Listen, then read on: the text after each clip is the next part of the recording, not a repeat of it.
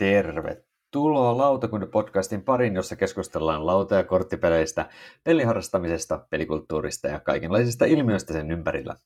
Tänään maanantaina 20. päivä syyskuuta vuonna 2021 lautakunta kisailee villisti kohti ruutulippua eli käsittelee kilpa-ajopelejä. Ruutulipulta karkuun kaahelen minä, Tuoma Pekkanen, lautapeliharrastaja ja lautapelit.fi Tampereen myymälän myymäläpäällikkö. Rallipolulla vaihteita kanssamme vaihtelee Tero Hyötyläinen Lunkisti-blogista. Iltaa, Tero. Iltaa, iltaa. Kauramoottori valmiina. Kyllä. Minkälainen suhtautuminen sulla on muuten oikeasti ralliin? Itse näin Jyväskylässä asuneena, niin mun mielipide rallista on se, että mitä kauempana poissa olen rallin aikana, niin se on parasta. Niin minkälainen sulla on ralli, rallimeininki? Uh, tota, nyt täytyy nolona tunnustaa, että mä en ole yksissäkään ralleissa koskaan käynyt, mutta tota, tänä vuonna olen itse asiassa lupautunut vapaaehtoiseksi tuohon lokakuun alun koetukseen. Okei, okay. no niin, se on ihan Et mennään ihan nyt vähän katsoa toiselta kantilta sitten, että mitä, miten voin auttaa. Kyllä, se on. Mä muistan, onkohan mä osallistunut Jyväskylän pienajoihin ja niihin neppis, neppiskisoihin siellä Jyväskylän keskustassa ehkä. Okay. ihan varma. No Mutta niin. ei mennä siihen se enempää. Äh, lisäksi rahoja on Likon hevoskisoissa kanssamme iskee Kai Saarto todellisuuspakoblogista iltaa Kaitsu. No hyvää iltaa. Näkyykö niin. Niin. normaalisti tulla Toto-luukuilla kautta hevosurheilukisoissa? Ei, en ottanut ikinä käydä raveissa. En usko, en usko enää. En ole mäkään. Ja, rallikisassa niin kuin toimittajan ominaisuudessa olen, olen muutaman kerran ollut tota, noin Mynämäellä seuraamassa paikallista rallikoetusta. Ja onhan se, niin kuin, muistan vaan sen, että ensinnäkin pitää olla ne saappaat jalas, koska pikkukengillä, kun kameran kanssa meni, meni hienohelmana, niin oli polvin saakka mudassa. Sitten tota, noin, piti olla todella kauas, piti mennä, koska mä pelkäsin ne pirusten ajaa ulos, ja koska ne autoja ajoi sinne pellolle ja veti tuhannen kuperkekkaa, ihan hirve. Ja se melu on ihan älytön, että sit se ei niinku välity minkään television niinku kautta, että kun paljon sieltä oikeasti olla korvatulpat. Et ei ole ihan, ihan niinku sitä meikäläisen omit juttu mennä tota, no, kyllä niitä, niitä kisoja seurailemaan, mutta telkkarin äärestä mieluummin sitten. Kyllä. Tässä, ja, tässä jaoit jo Kaitsu mulle monta hyvää vinkkiä sitten tulevaan Joo. omaan pestiin. Kiitos. Kyllä. Mutta palataan tuohon asiaan tuossa kohtapuoliin, koska ensin me voitaisiin vähän sen katsoa lävitte semmoista yhtä ajankohtaista asiaa. Eli se ajankohtainen asia on tosiaan se, että tässä lautapelioppaalla on ollut äänestys, vuosiäänestys jälleen liikenteessä, ja itse asiassa juuri tänään, kun nauhoitetaan tätä, niin tuli sitten ulos vuoden 2021 äänestystulokset ja myös sen mukaisesti päivitetyt sitten tämmöiset niin kuin lautapelioppaan top 100 lista. Niin tota, mites, ootteko Tero ja Katsu ehtineet vilkasta tuota tuloslistaa vielä tässä näin äkkiseltään? Kyllä mä ainakin on, on tämän uutisen pongannut ja, ja pikaisesti kärkeä katselin. Kyllä. Sama vika. Eli jos mä lyhyesti tästä top 10 nyt referoin, eli Terraforming Mars taisi jatkaa nyt tässä ihan merkittävällä äänierolla ykkösenä, ja sen jälkeen tulee Wingspan ja Gloomhaven ja It's a Wonderful World ja The Crown, tätä ykkösversiota, Brass Birminghamia, Seven Wondersia, Carcassonea, Everdellia ja Dune Imperiumia, ja näistä ymmärtääkseni vain Dune Imperium taisi olla niin kuin nyt ihan uusi peli, että, että nämä kaikki muut on semmoisia niin jo aikaisempina vuosina mukana olleena, ja sitten 12 siellä taisi olla seuraava uutuus Lost Ruins of Arnak, ja siellä muutenkin sitten mennään kyllä ihan tonne, ihan tonne yli, yli, yli tuonne, tuonne aika pitkälle, yli 30, en ole vieläkään löytänyt. No, My City taisi olla nyt sitten seuraava uutuus, jos väärin ponkasin siellä 31.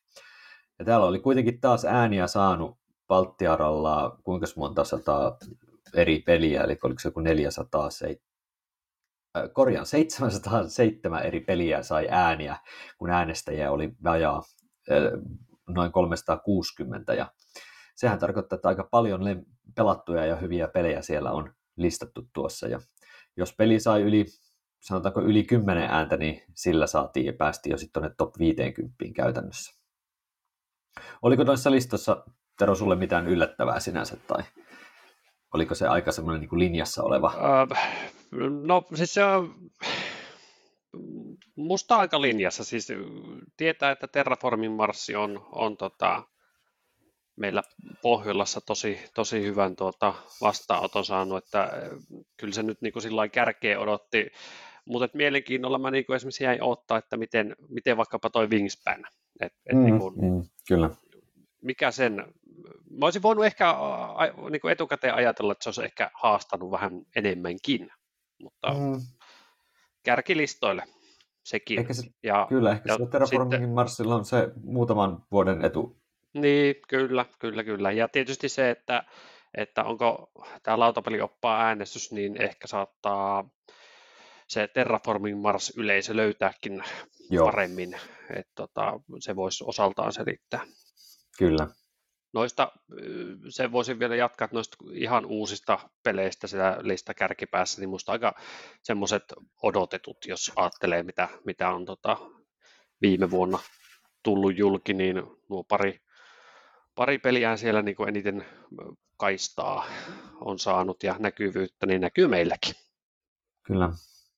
Joo, mä olen hiukan yllättynyt, että itse Wonderful World, joka on kyllä niin kuin mun suosikkeja, niin että se on niin kuin noussut noinkin korkealle, korkealle totta, tuonne, totta. tuonne niin kuin jaetun nelostilalle. Ja, ja tota, noin, aika kova nousu tuon Dun Imperiumilla ollut kanssa, suoraan kymppiä, että uutena, uutena pelinä, mutta se on kyllä ollut kovin esillä ja vaikutti yhden pelin perusteella myös oikein, oikein niin kuin mainiolta, että, että tota, no, sait on vähän tippunut tuonne, tai en tiedä kuinka, missä se on ollut, mutta mä olettaisin, että se on ollut top 10 aikaisempina vuosina varmaan. Että. Kyllä se on, niillä hu- hujakoilla varmasti on, on majailu jonkin aikaa ja siltikin se on tuossa niin kokonais niin kuin top 100-listalla, mikä sitten, mihin tämä äänestys vaikuttaa sitten myöskin, niin, niin kuin kautta aikojen listalla, niin kuitenkin Skytikin on ylöspäin mennyt nyt, että se on nyt siellä noussut kahdeksannelle sijalle, että, että kyllä se on tosi suosittu. Sanotaan, että täällä on tämmöisiä kestosuosikkeja, edelleenkin on niin kuin Gloomhaven jatkaa edelleen, niin kuin ole, on niin kuin merkittävänä suosikkina kolmannella sijalla, ja sitten siellä on Seven Wondersia ja Carcassonne top 10 edelleen, ja Dominion on kah, jaetulla 12 sijalla, ja näin poispäin, ja Katanikin on tuolla 19 äänellä ihan siinä top 15 hujakoilla, ja Splendorkin löytyy 19 sieltä 18 äänellä ja Agricolakin edelleen. Eli siis täällä on mun mielestä niin kuin hyvin, hyvin silleen niin kuin tasapainoisesti sitä uusinta uutta, mutta myöskin just sitä, mitä väki tykkää myöskin pelata, eli niitä semmoisia kestoklassikoita kyllä myöskin. Mutta kyllä mä uskon, että se mitä Tero justiin sanoit, että on hyvin painottunut tietysti tämä, tämä vastaajakunta tämmöisissä vajaan niin kuin 400 henkilön vastauksessa ja kuitenkin sitä markkinoitinkin myös tuolla intoilijoissa Facebook-ryhmissä ja tämmöisissä, niin se näkyy myöskin näissä mutta siis tuo on mielenkiintoista dataa ihan siis on, seurata, on, kyllä. miten nuo asiat etenee. Kyllä. Oikeastaan ainut, ainut tämmöinen tuota, äänestys, mistä on niin pitkältä, ensinnäkin pitkältä jaksolta dataa saatavissa ja ylipäätään, niin kuin, että missä, missä niin kuin suomalainen lautapelaaja pääsisi ääntään antaa julki, niin arvostan. Kyllä, tämä on 2003 vuodelta kuitenkin asti, niin tämä on todella pitkä projekti. Että mm, oppaan sivuilta, kyllä, oppaan sieltä sivuilta ylälaidan menusta löytyy vuosiäänestys, niin sieltä voi katsomassa nyt tämän, ää, tämän uusimman vuoden ää, äänestystuloksen ja myöskin kokonaistilanteen sieltä sitten. Yes, mutta mennäänpä seuraavaksi meidän perinteitä kunnioittavaan osuuteen, eli siihen, että mitä ollaan viime aikoina pelattu. Ja aloitetaanko Kaitsu vaikka susta, että mist, minkä pelin haluaisit nostaa tässä vaiheessa esille? No joo, ihan ekana niin kuin iloinen lautapeliuutinen mulle on se, että saatiin taas tuo Litsan lautapelikerho käyntiin ihan siellä seurakunnalla, eli saatiin vähän isompaa Hieno, jengiä, jengiä kokoon. Ja tuossa tiistaina pikanäyttönä vaan tuli tämä Ishtar uh, Gardens of Papillon testattua, todettu ihan hyväksi, eli Bruno Catalan ja Eva Singin pari vuoden takainen peli, jossa aluehallinta ja laatanasettelu oli ihan, ihan pop. Mutta tänään mä ajattelin kuitenkin näyttää tai esitellä tämän äh, loppukesän hankinnan museum. Tämä oli pari vuotta sitten Kickstarterissa. Siitä on nyt tullut retail-versio kauppoihin. Äh, tämä on vähän niin kuin setinkeräys The Game – Eli kaiken maailman mahdollista setinkeräystä tosi paljon. Ja jos semmoisesta tykkää, niin tämä on aika kova, Tässä ollaan 1920-luvun tämmöisiä museoiden, suurten maailman museoiden kuraattoreita. Ja sitten koitetaan tuonne oma, omaan museon saada kaikki parhaat näyttelyesineet, mutta pitää olla vähän niin kuin yhtenäiset teemat, jotta tulee hyvä, hyvä näyttely. Ja tässä on tämmöisiä artefaktikortteja ää, pelissä, jotka on, on Vincent Dutreitin kuvittamia. Lisäosissa on vähän muutakin, muutakin artistia. Ja niitä sitten, niitä kortteja räftellä siellä pöydästä, pöydästä tota noin, sinne oman, oman museoon. Ja ne pitää se omalle museon laudalle sitten asetella sitten vähän niin kuin tiettyyn tapaan silleen, että ne, ne tota, teemat ja aikakaudet ja muut osuisivat mahdollisimman hyvin pisteitä antavasti vierekkäin. Mä koitan löytää täältä jotain hyvänäköistä korttia näytille, mutta kun en ollut suunnitellut tätä juttua, niin meninkin jotain apulappuja kaivele tuolta. Voi luoja, tämä on taas professionaalista. Tuolta on muutama kortti. No niin, koitetaan. Te ette näe varmaan mitään, mutta katsojat ehkä näkee, koska siellä on vähän paremmin, paremmin tuota HD tarjolla. Mutta täällä on tämmöistä kivanäköistä Dutreitin kuvitusta on, on jos minkälaista tota, noin, ö, artefaktia ja ja tota, noin arkkitehtuurista ihmettä. Mä en tiedä, miten arkkitehtuuriset ihmet saadaan sinne museoon, mutta varmasti siihen joku keino tässä pelin taikamaailmassa on.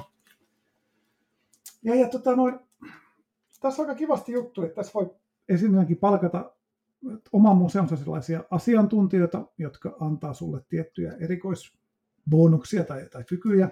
Sitten on sellaisia salaisia tavoitekortteja, mitä koitetaan kerätä vaikka jotain babylonialaisia artefakteja, jotta saa tietty määrä, jotta saa lisäpisteitä ja niin poispäin. Ja sitten tässä oppaa vähän vielä, vielä tota noin, tuo semmoista lisämaustetta, että siellä on semmoisia headline-kortteja, mitä vedetään joka kierroksen alussa, eli lehdistö kirjoittaa jotain näistä museoista, ja sitten se vähän muuttaa aina sen kierroksen pelitapaa, ja ja tota, no, sitten siinä pelin lopussa, kun sinne museoon on kerännyt mitä erinäköisiä hienoja esineitä, niin ne saa vielä sitten siinä vaiheessakin vielä järjestää, miten haluaa sinne sen näyttelyn valmiiksi. Eli ei ole tavallaan semmoista aset, laatan asettelusta tai kortin asettelu, että se on okay. lukittu, kun sä pistät sen, vaan sä voit sitten säätää sitä ihan, ihan milloin vaan, mikä helpottaa aika paljon. Ja, ja tota, no, sitten katsotaan, kuinka paljon on saanut settipisteitä ja kuinka hienosti ne kortit on aseteltu, ja sitä mukaan sitten sellaiset tavoitteet täyttyy, niin sitten, siitä sitten se voittaja, voittaja tulee. Ja niin kuin hyvinä puolina museumissa on mun mielestä se upea, upea kuvitus. Ja mua ainakin se aihe jotenkin kiinnosti. Se oli aika herkullinen 20-luvun museomaailma. Ja jos tykkää setin keräilystä, niin tämä on ihan niin kuin no-brainer. Mutta pientä nipoa sitten siitä, että täällä on aika iso pöytäjälki, eli kun on joku 4-5 pelaajaa, niin tämä vie isonkin pöydän aika, aika vahvasti kokonaan ja sitä setupia on jonkin verran. Sitten se korttien asettelun merkitys sinne omaan museoon, niin kuin Tero taisi sanoakin, niin se on aika semmoinen triviaali juttu. Eli sä melkein niin kuin aina onnistut saamaan kaikki aika hyvin, että ei siinä oikeastaan, siinä ei ole hirveästi niin kuin mitään pohdintaa, että se on silleen niin kuin äkkiä, äkkiä saatu kyllä tota noin, aika optimaaliseksi.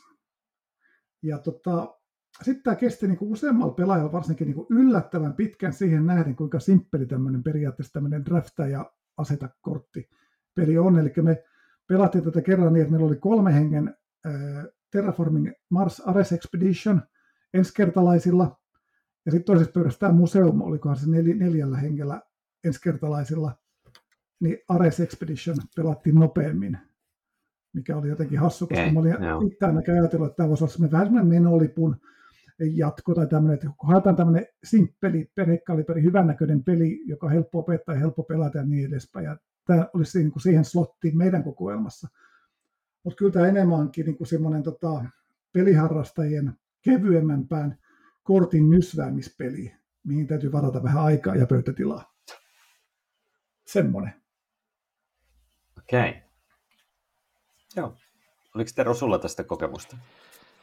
Ja, joo, toi on, mulla on hyllyssä se Retail-versio ollut mitä puoli, puolisentoista vuotta, että, että tota, mulla ei ole niitä lisäosia, enkä, enkä mä oikeastaan siihen peliin lisäosia välttämättä kaipaakaan, että ö, meillä on tykätty, mutta, mutta tota, en kyllä pelaa jatkossa enää neljällä pelaajalla, että se on maksimissaan niin kuin mun mielestä niin kuin kolmen pelaajan peli, ja itse asiassa se on meillä kolmen pelaajan peli, että kolmella okay, pelaajalla, tutulla sakilla, niin se menee semmoiseen puoleen tuntiin, kolmeen varttiin, mikä, mikä on ihan siedettävä. Että, et musta kaitsu aika hyvin tuossa summassa ton pelin hyvät, hyvät ja huonot puolet.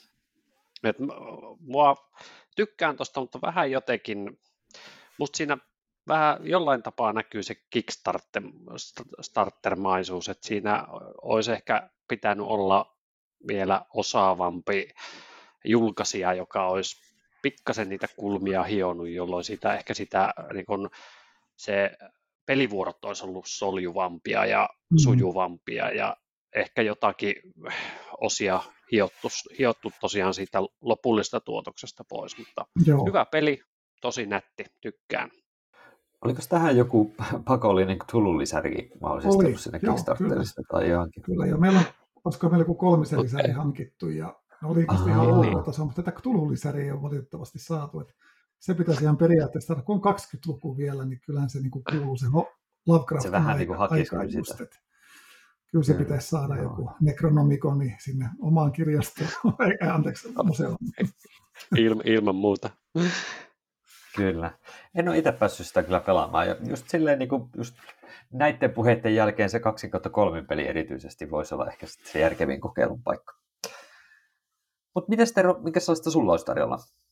Onko sullakin museointia vai jotain? No itse asiassa mä lähden, lähden tähän iltaan, iltaan tota, tämän päivän teemaan liittyen, että, että jos me tänään erinäköisistä kilvan ajoista tai, tai kilpajuoksusta, mistä ikinä onkaan keskustellaan, niin pääsin viime viikolla pelaamaan tota PGGn Family Top 100 olevaa kilvan ajopeliä, joka ei mulle tämä juuri täm, tänä versiona ole tuttu, mutta aiempana kyllä, eli, eli tota, vuoden 2017 julkaisu Downforce, mikä Aa, on joo. oletettavasti teille tuttu joko sillä nimellä tai jollakin niistä melkein kymmenestä varhaisemmasta tota, nimestä. Eli tämä Wolfgang Kramerin tämmöinen formulapeli, juuri tämä 2017 Downforce-versio, ja tota, on siis sekä tällaista kilva-ajoa että veikkausta sitten voittajasta, eli yhdistyy kaksi eri mekaniikkaa.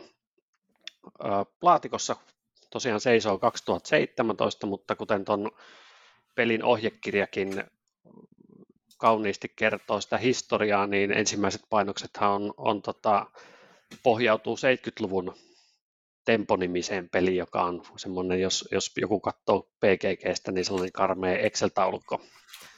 Mutta, mutta mulle tämä peli on, on itselle entuudestaan niin kuin tuttu tai tutun oloinen tuosta Detroit Cleveland Grand Prix nimellä olevasta pelistä, joka on 96 julkaistu. Hyvin pitkälle siis niin kuin samanlaisia fiboja mä siitä sain. Joo. Et nämä, nämä kaksi peliä molemmat Mm, pohjautuu siihen malliin, että sen lisäksi, että siinä niin kuin pelialussa huutokaupataan ne kuusi formulaa, ja tässä uudessa versiossa tulee sitten vielä vähän jotain erikoiskykyä. Ei nyt ihan kuskeja myydä mukana, mutta vähän erilaisia pieniä lisäjippoja siihen jokaisen formulan kylkeen. Eli jokainen tulee saamaan yhden tai useamman formulan, sit itse kilpailuun, mutta sitten se, mikä mulle oli entuudestaan ihan, ihan tuttu mekaniikka, on se, että kuinka niillä formuloilla sitten ajetaan kilpaa. Eli tässä jaetaan peli alussa pelaajien, pelaajien kesken joukko kortteja, ja sitten vuorollaan sä pelaat yhden niistä sun korteista, ja se kortti kertoo, että mikä tai mitkä formulat liikkuu ja missä järjestyksessä. Eli tässä, tässäkään pelissä et aja pelkästään sitä omaa formulaa, vaan mm. ohjastat myös pakosta muiden autoja. Mutta se kikka tulee sitten siinä, että, että kun sulle sä pelaat kortin, jossa on vaikka, että musta auto liikkuu kuusi ruutua ja vihreä neljä ja sitten se sun oma punainen kaksi ja keltainen yhden, niin, niin tota, sä saat itse ohjastaa, että mitä reittiä sitä rataa ne autot kulkee, eli sä, jos haluat pärjätä itse ja kun haluat pärjätä itse, niin ajat, ajatat ne kaveriautot vähän pidempiä reittejä, ulkokaarteita pitkin tai mielellään jopa semmoiseen sumppuun, että se ei pääse liikkuu ollenkaan tai jotain muuta. Ja sitten yrität löytää sille omalle autolle sen, sen tota, optimaalisemman reitin. Ja tota, muutenhan tämä on sitten ö, peli, jossa kolmessa kohtaa kesken kisan tulee se vaihe, että pitää lyödä veto siitä, että kukahan mahtaisi kisan voittaa.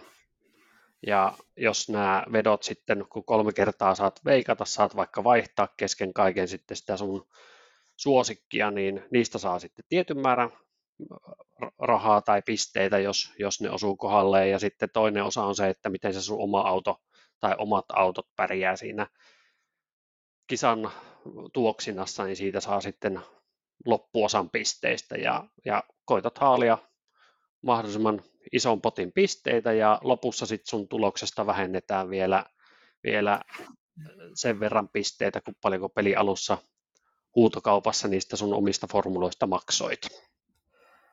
Ö, oli siis hirveän paljon tuttua, se on jännä 25 vuotta vanhempaan pelin vertaan, mutta, mutta tosi paljon samaa.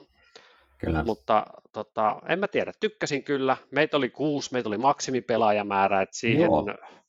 nähden niin meni vähän loton puolelle, että vähän vähemmän pelaajia, niin varmaan niin voisi vaikuttaa enempi, mutta ei se mitään. Se oli tosiaan uusi, mutta maksimipelaajamäärälläkin meni pikkasen, ehkä pikkasen yli puoli tuntia. Ihan just, hauskaa oli, tykättiin. Oikein tämä on, just se, tämä on just semmoinen vähän juttu, mitä mä oon yrittänyt miettiä justiin, että toimisiko toi Downforce kuudella, kun se semmoinen niin kuin viiden ja kuuden pelaajan eh, sellainen niin kuin lautapeli, mikä ei ole ihan niin kuin mitään social deductionia, mutta ei ole myöskään ihan hirveän pitkä mikään sotapeli, että semmoinen just niin kuin alle kolmen vartin kuuden pelattava peli, missä on kuitenkin vähän jopa pointtiakin, niin niitä ei ihan miljoonasti ole. Niin mä oon miettinyt, että sopisiko mm. tämä siihen kategoriaan. Ja, mm, Kyllä mun mielestä, että, että, jos, mm. niin, että jos hyväksyy sen, että, että sä et voi etukäteen ihan hirveästi laskelmoida, mitä teet, mutta toisaalta taas sit se päätöksenteon hetkellä niin ei, ei tarvitse miettiä päätä puhki. Ne on muutaman kortin välillä ne valinnat tehtävä ja hyväksyy sen kaauksen, mitä se muiden pelaajien kanssa tusaaminen sillä radalla tuo, niin ihan toimiva paketti. Niin, oliko Kaitsu sulle toi Top Race Downforce jotenkin tuttu? Joo, joo, kyllä mulla on toi Top Race ollut kirppari löytö aikoinaan ja siinä ei tainnut olla sitä vedonlyöntiä mukana, että siinä taisi olla vaan se liikkumishomma. Mutta mä kyllä niin kuin askartelin, paskartelin siitä sen downforcen niin kuin sit ihan, ihan itse. Että okay. tota, sit muutamalla tarralapulla ja, ja tota, Sepä se pientä muuta, niin siitä sai ihan toimiva, toimiva jutun ja se muistaakseni kyllä jopa lähti jonnekin. Joku taas haluta sen, niin se meni eteenpäin. Ton jutun mä otankin muuten käyttöön, kun mulla on tuolla takana toi top-reissi myöskin, niin mäpäs nappaan pellin ton ajatuksen ja käytän vähän teippiä itsekin. Joo, helppo tehdä. Kyllä. Mutta tota, mä mietin, että mä voisin ottaa myös yhden pelin tähän kohtaan. Se ei ole kilpajuoksua, kilpasukeltamistakin harrastetaan, mutta ei siinä pelissä. Eli mä voisin lyhyesti vain käydä läpi ton, ton, ton, ton uh, The Crewn kakkososa, eli tämän Deep Sea-version. Ja lyhykäisyydestä voisi sanoa, että se on siis käytännössä yhteistyötikkipeli, jossa se pointti on se, että siinä on rajoitettu se, että miten paljon pystyy ö, kommunikoimaan toisten pelaajien kanssa. Ja se, miten tämä Deep Sea eroaa siitä avaruusversiosta, eli siitä NS1-versiosta, niin voisi lyhyesti sanoa, että se siinä niin kuin on ne tehtävät, mitkä pitää suorittaa, niin se on toteutettu semmoisella omalla, oliko se nyt joku yli 90 korttia, missä on sitten erilaisia näitä rajoitteita tai tehtäviä, mitä pitää sen porukan niin kuin saavuttaa, mutta se ajatus on siinä, että mitä pidemmälle siinä tarinassa mennään, eli ajatuksena olisi se, että se vaikeutuu pykälä pykälältä koko ajan, kun sitten edetään siinä tarinassa, niin niin siellä niissä korteissa on aina semmoinen niin kuin numero, että on niin kuin ykkösestä vaikka vitoseen, mä en muista, onko niitä isompiakin vai onko se joku nelonen suurin tai mitä vaan, mutta pointti on se, että niitä nostetaan aina sieltä pakasta niin kauan, että sen kyseisen tehtävän saldo täyttyy. Että meillä vaikka oli vaikka seitsemän pisteen tehtävä, niin se tarkoittaa, että sieltä pakasta kun nousi vaikka kakkonen, kakkonen ja kolmonen, niin siinä meillä on seitsemän pisteen edestä tehtäviä, ja sitten niitä jaetaan samalla tavalla kuin siinä ykkösosassa myöskin, että kapteeni ottaa ensin. Mutta sitten siinä on vähän säätöä siihen, että jos niitä on vähemmän kuin pelaajia, niin sitten siitä saa matkan varrella passatakin jopa, että nyt mä en ota yhtään, jos niitä on siis niitä tehtäviä on vähemmän kuin pelaajia. Uh, mutta jotenkin nämä on monipuolisempia ehdottomasti tässä kuin siinä ykkösosassa. Että voin kyllä suositella lämpimästi sitä Deep siitä sekä niille, joilla on jo se ykkösosa, mutta erityisesti niille, jotka haluaa niin kuin tätä yhteistyötikkipeliä kokeilla, niin kyllä melkein voisin sanoa jopa, että voisi aloittaa tästä kakkosesta suoraan. Se toimii mun mielestä pikkasen paremmin jopa, ja ne tehtävät on silleen ehkä monipuolisempia sitä kautta, vaikka ne ihan randomilla tietyllä tavalla otetaan sieltä tekistä, niin, niin voisin sanoa näin. Kumpi tahansa käy, että ei ole pakko olla kumpi, mun mielestä ne on kuitenkin niin lähellä toisiaan, että ei nyt välttämättä ole niin pakko etsiä toista, mutta sanotaan, että tällä hetkellä taitaa ainakin olla helpommin saatavilla tämä Deep-versio kuin se ykkösosa itse asiassa. Ainakin meidän, meidän firmalta se on tannut loppua nyt sekä enkkupainos että meidän oma Nordic-painos siitä sitten. Että kakkosta löytyy vielä.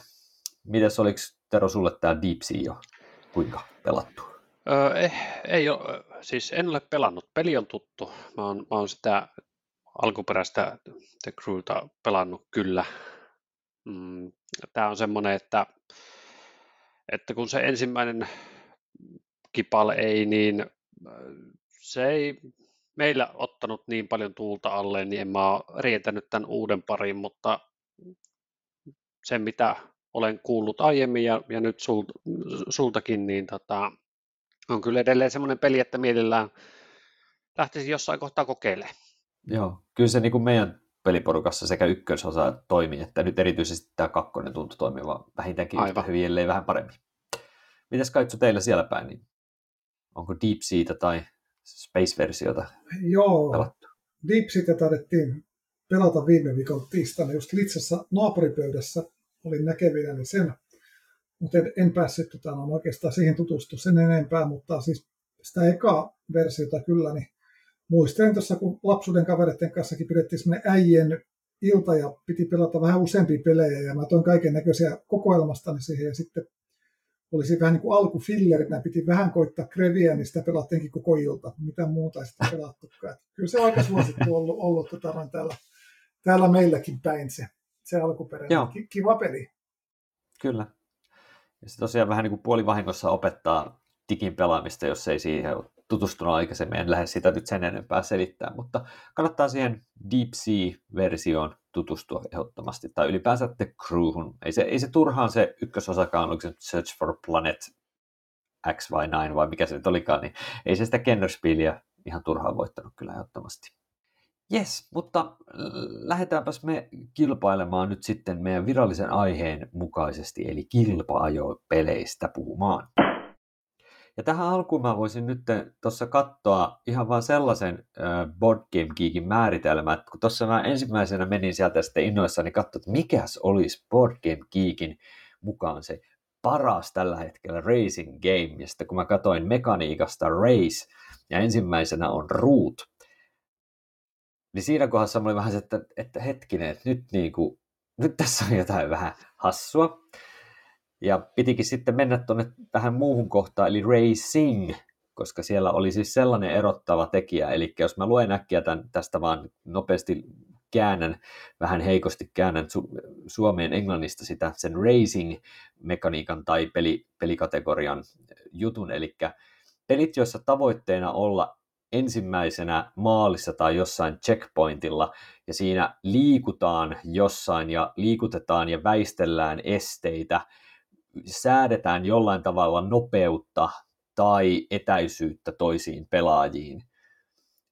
Sellaiset pelit, jotka vaan ainoastaan pyrkivät, että jossa pyritään olemaan ensimmäinen jossain tavoitteessa tai tavoitteissa, lasketaan race-mekaniikaksi, eli kilpa, kilpa, kilpailumekaniikaksi, mutta ne eivät ole racing-pelejä. Eli en tiedä, avasko toi nyt vähän sitä, että PGG mukaan tämmöisiä niin kuin kilpa-ajopelit vaatisivat, että siellä on siis jonkinlainen ehkä niin kuin kartta, joko konkreettinen kartta tai joku tämmöinen suhteellinen kartta siinä, että, että pelaajat liikkuvat jossain ja väistelevät ja näin. Eli että, että se ei välttämättä tarvitse olla oikea kartta, mutta se voi olla myöskin tällainen niin kuin suhteellinen etäisyys toisiin. Mutta kuitenkin jonkinlaista liikkumista, väistelyä e, eteen tai taakse menoa se peli vaatii, että se ei riitä sitä sellaista, että, että kuka on ensimmäisenä pisteträkillä 12 pisteessä. Niin se ei riitä nyt racingiksi, se riittäisi race mekaniikaksi, mutta ei racingiksi. Ja meidän tämä jakso käsittelee nyt näitä racing-pelejä, eli kilpa-ajopelejä, eikä tämmöisiä saavutuskilpa. Mä en nyt osaa oikein kääntää. Osaatteko te kääntää jotenkin paremmin nämä vai saitteko selville, mikä tämä meidän rajaus nyt tässä meidän jaksossa oikein onkaan? Musta aika hyvin tota, takellellen, kompastellen Tuomo pääsit tässä maaliin. Mä maaliin. törmäsin ihan samaan, samaan siinä, kun jaksoon valmistauduin, ta, valmistauduin ja PGGstä kaivelin ja muistinsyövereistä, että mitä pelejä mä tässä genressä arvostan ja, ja, ja mistä ne löytyy ja mitä niistä on PGG kirjattu, niin mä huomasin jo, että, että myös niin kun varmaan johtuen siitä, että, että Board Game Geek on niin vanha kuin se on, niin huomasin ihan samaa, että, että ne tietyt kilpapelit, kilvanajopelit, mitä mä kuvittelin löytävänä, ei löytyneetkään sieltä racing-kategoriasta. Niissä saattoi olla mekaniikkana se race, ja, ja sitten taas toisinpäin, että, että kyllä mä jouduin, kun mä sitä listaa katsoin, katsoin ja tein, niin aprikoimaan sitä, että, että mikä kuuluu tähän kategoriaan ja mikä ei. Ja, ja mm. tota, voi olla, että täällä omissakin muistiinpanoissa nyt on sellaisia, joista me keskustelemme sitten, että onko se oikeassa kategoriassa, mutta, mutta näin mulla. Oli vähän hankala.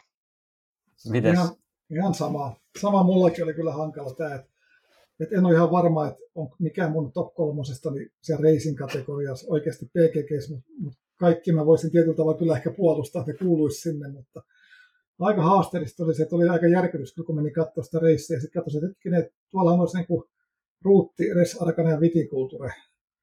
Että siinä voisi olla mun top kolme esimerkiksi, mutta niin kuin, kyllä olisi kuulijat aika niin kuin ärtyneen, jos, jos tota, noin kilpaanajopelien top kolmonen olisi semmoinen. Että...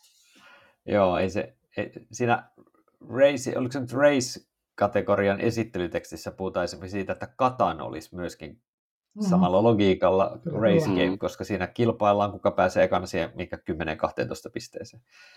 Kyllä, kyllä. Nyt kuitenkin halutaan ehkä vähän konkreettisempaa, jonkinlaista niin kuin kilpajuoksun, kilpaajon, kilpapolkemisen, kilpakameloinnin tai minkä tahansa mm. tällaisen kilpan, jossa on ehkä jonkinlainen rata kuitenkin olisi toiveissa ainakin mulla. Mutta katsotaan nyt, minkälaisia esimerkkejä teiltä tulee sitten, kun päästään siihen asti. Mutta voitaisiin aloittaa siitä, että tähän kuitenkin on aika, aika niin kuin klassisen vanha pelityyppi, niin kuin toi Tero, kun sä esittelit sitä Downforcen historiaa tietyllä tavalla, Top Race ja niiden sen monen monen monta, niin jotenkin tuntui siltä, että ihan niin kuin tämmöisiä, niin kuin, vaikka lasten peleissäkin löytyy aika paljon tämmöisiä niin kuin kilpajuoksupelejä. Se on aika semmoinen niin kuin selkeä tavoite ja selkeä niin kuin pelityyppi ehkä kuitenkin. Kyllä, just näin. Kyllä mä niin omasta lapsuudestakin ihan varmasti löydän, löydän ja muistan niitä pelejä, missä se tavoite on päästä ensimmäisenä maaliin. On se niin. sitten tota, leivottu minkä näköisen teeman ympärille tahansa. Harmi, että yksikään niistä lapsuuden peleistä nyt ei ehkä nyt ollut näitä, vaikka, vaikka nyt tämän Downforcen tai sen edeltäjien kipaleita, olisi ollut ihan pähkinänä, että ne on kyllä ollut jotain, niin. valitettavasti vähän jotain muuta. Hmm tietysti joku Kimblehän nyt periaatteessa ei ole tätä meidän kategorian mukainen juttu, koska siinähän ei väistellä, ei, tai ei ole silleen ehkä rataa, tai jos se olisi mukana, niin se olisi aika niin kuin rajatapaus vai mitä. Mutta miten esimerkiksi joku Afrikan tähti, niin laskisitteko te sen kilpaa jo peliksi? Siinähän kuitenkin väistellään ehkä tietyllä tavalla ja voi olla useita reittejä ja pitää olla ensimmäisenä sitten myöskin siellä maalissa. Mitäs Kaitsu sanoo? Niin. Onko se siellä tu- sun top-listoilla? Onhan se Race for the Galaxyn kanssa, niin siellä molemmat ovat että tota, reissi, reissejä, reissejä. No, Ai niin, jos, totta, jos pelissä on sana race, niin, niin se on silloin race. Ky- kyllä, kyllä. Nerokasta, nerokasta. Mutta joo, Afrikan tähdessä, kun tavallaan se maali ei tiedetä, missä se tavallaan on, tai ainakaan se timantti, niin en mä ehkä, ehkä laski sitä, sitä sitten kuitenkaan siihen, että ei ole, ei ole päämäärää alusta saakka, mihin mennään tavallaan niin. maantieteellisesti, niin kyllä se vähän, vähän jättää se mulla pois. Niin, siis minun on pakko tarttua tuomaan tuohon sun Kimpleen vielä, että se, se on kuitenkin niin kuin PGGssä kategoriassa racing, mutta tämä tota, esittelemäni Downforce ei ole. Ei ole, joo. Okei, okay. pakko se on hyväksyä sitten, että Kimple on racing game, sovitaan nyt näin. Mutta se on kyllä aika teematon peli, että jos miettii, nyt mennään tähän niin kilpaajopeleihin, niin, niin mehän ollaan nyt tässä jo puhuttu periaatteessa niin kuin, ainakin siitä niin kuin ralliautoilusta tai tämmöisistä niin kilpa-autojutuista, niin mulle tulee kyllä mieleen myös aika vahvasti tosiaan ne semmoiset niin kuin, ää, ratakisat, niin kuin vaikka just hevosurheilumerkeissä, että niitähän on tehty aika paljon, aika vaan. Ja sitten on, on, on kaikenlaisilla välineillä rallin tai kilpa, kilpa, jotain rataa pyörit, pyörittämistä, niin on polkupyöristä lähtien. Mutta tuleeko teille mieleen jotain vähän harvinaisempia niin kuin teemoja, mitä voisi esimerkiksi miettiä, että minkälaisia pelejä voisi olla sitten vähän harvinaisemmilla teemoilla tässä kategoriassa? No, mulla, mulla tulee, tulee mieleen 1500 metrin juoksu. Joo. Siis ihan, ihan tämmöinen, sehän on pelin nimikin 1500 metriä. Se mun mielestä istuu ihan täysin, täysin tähän genreen, vaikka se ei ole kilpa-ajoa, se on kilpajuoksua. Sitten tota, en muista pelin sisällöstä hirveän paljon, ei, ei kauheasti tota, herättänyt positiivisia fiboja, mutta Freedom on Freezehän on tehnyt tämän ää, tukin uittoralli pelin Fast Flowing Forest Fellers. Oh Eli on pelannut tasan kerran, en, en muista, muista miten, miten, se eteni, mutta tota, ehkä, ehkä se on nyt on tällainen sivujuone tässä kohtaa. Tuleeko herroilla muita mieleen vielä? Niin, kyllähän nyt kaikenlaisia on. Et, et, et, et. Joku Jamaikan piraattien purjehdus, taistelu, artiteetsintä nyt on, on tietysti aika helppo, helppo ottaa mieleen, mutta se ei ole kauhean ehkä harvinainen aihe. Sitten jotain tämmöisiä lapsen, lasten pelejä, musta mitä on pelattu, missä jotkut yksisarviset pomppii pilveltä toiselle kilpaa, mitä on kokeiltu, ja onhan näitä niin kuin joka lähtö. Et ei ne, monet ei ole vaan jättänyt kauhean suurta muistijälkeä. Mm.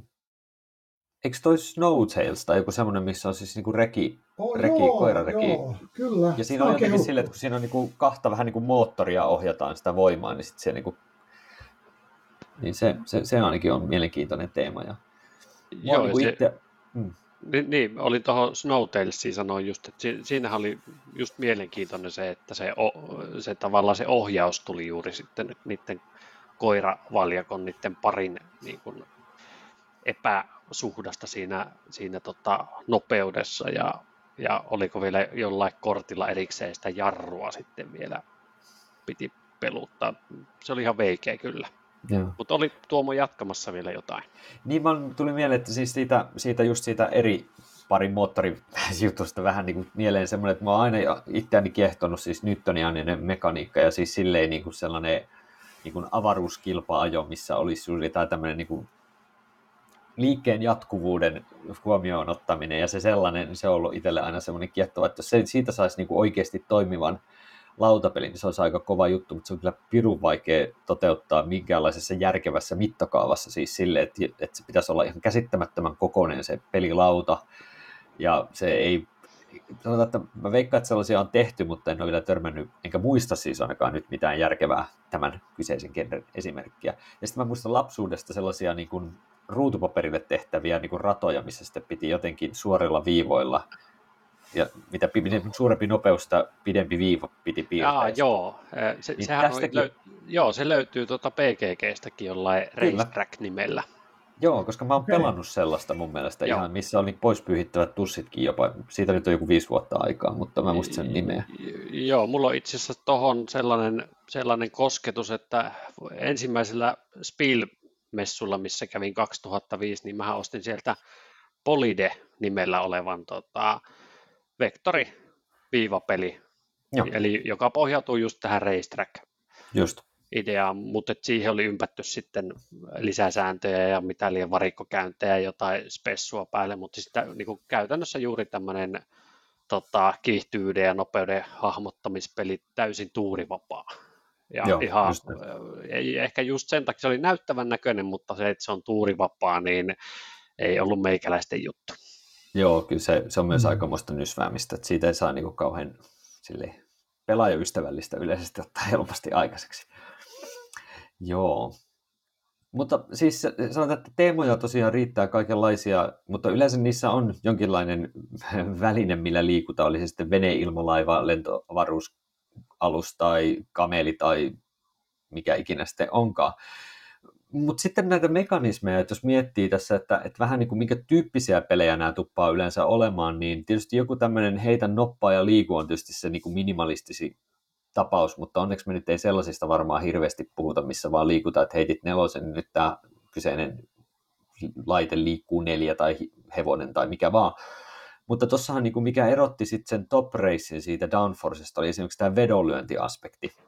Niin sehän on yksi semmoinen, mikä näissä aika usein on, että se ei olekaan välttämättä aina vaan se, kuka pääsee maaliin, vaan että siinä on myöskin tämä niin kuin rahan tuominen ehkä voittajille ja sitä kautta, mutta myöskin niille, jotka niin kuin tietää, ketkä voittaa, että siinä tulee niin kuin uusi osuus siihen myöskin. Tai se, että kellään pelaajalla ei ole niin kuin just sitä omaa juttua, millä mennään maaliin, vaan enemmänkin just vaan se, että katsotaan, kenelle sitä rahaa painostetaan, panostetaan ja myöskin mitä liikutellaan. Niin tämä taitaa olla aika tyypillinen tietynlaisten niin kuin kilpapelien, kilpaajopelien ominaisuus, eikö vaan?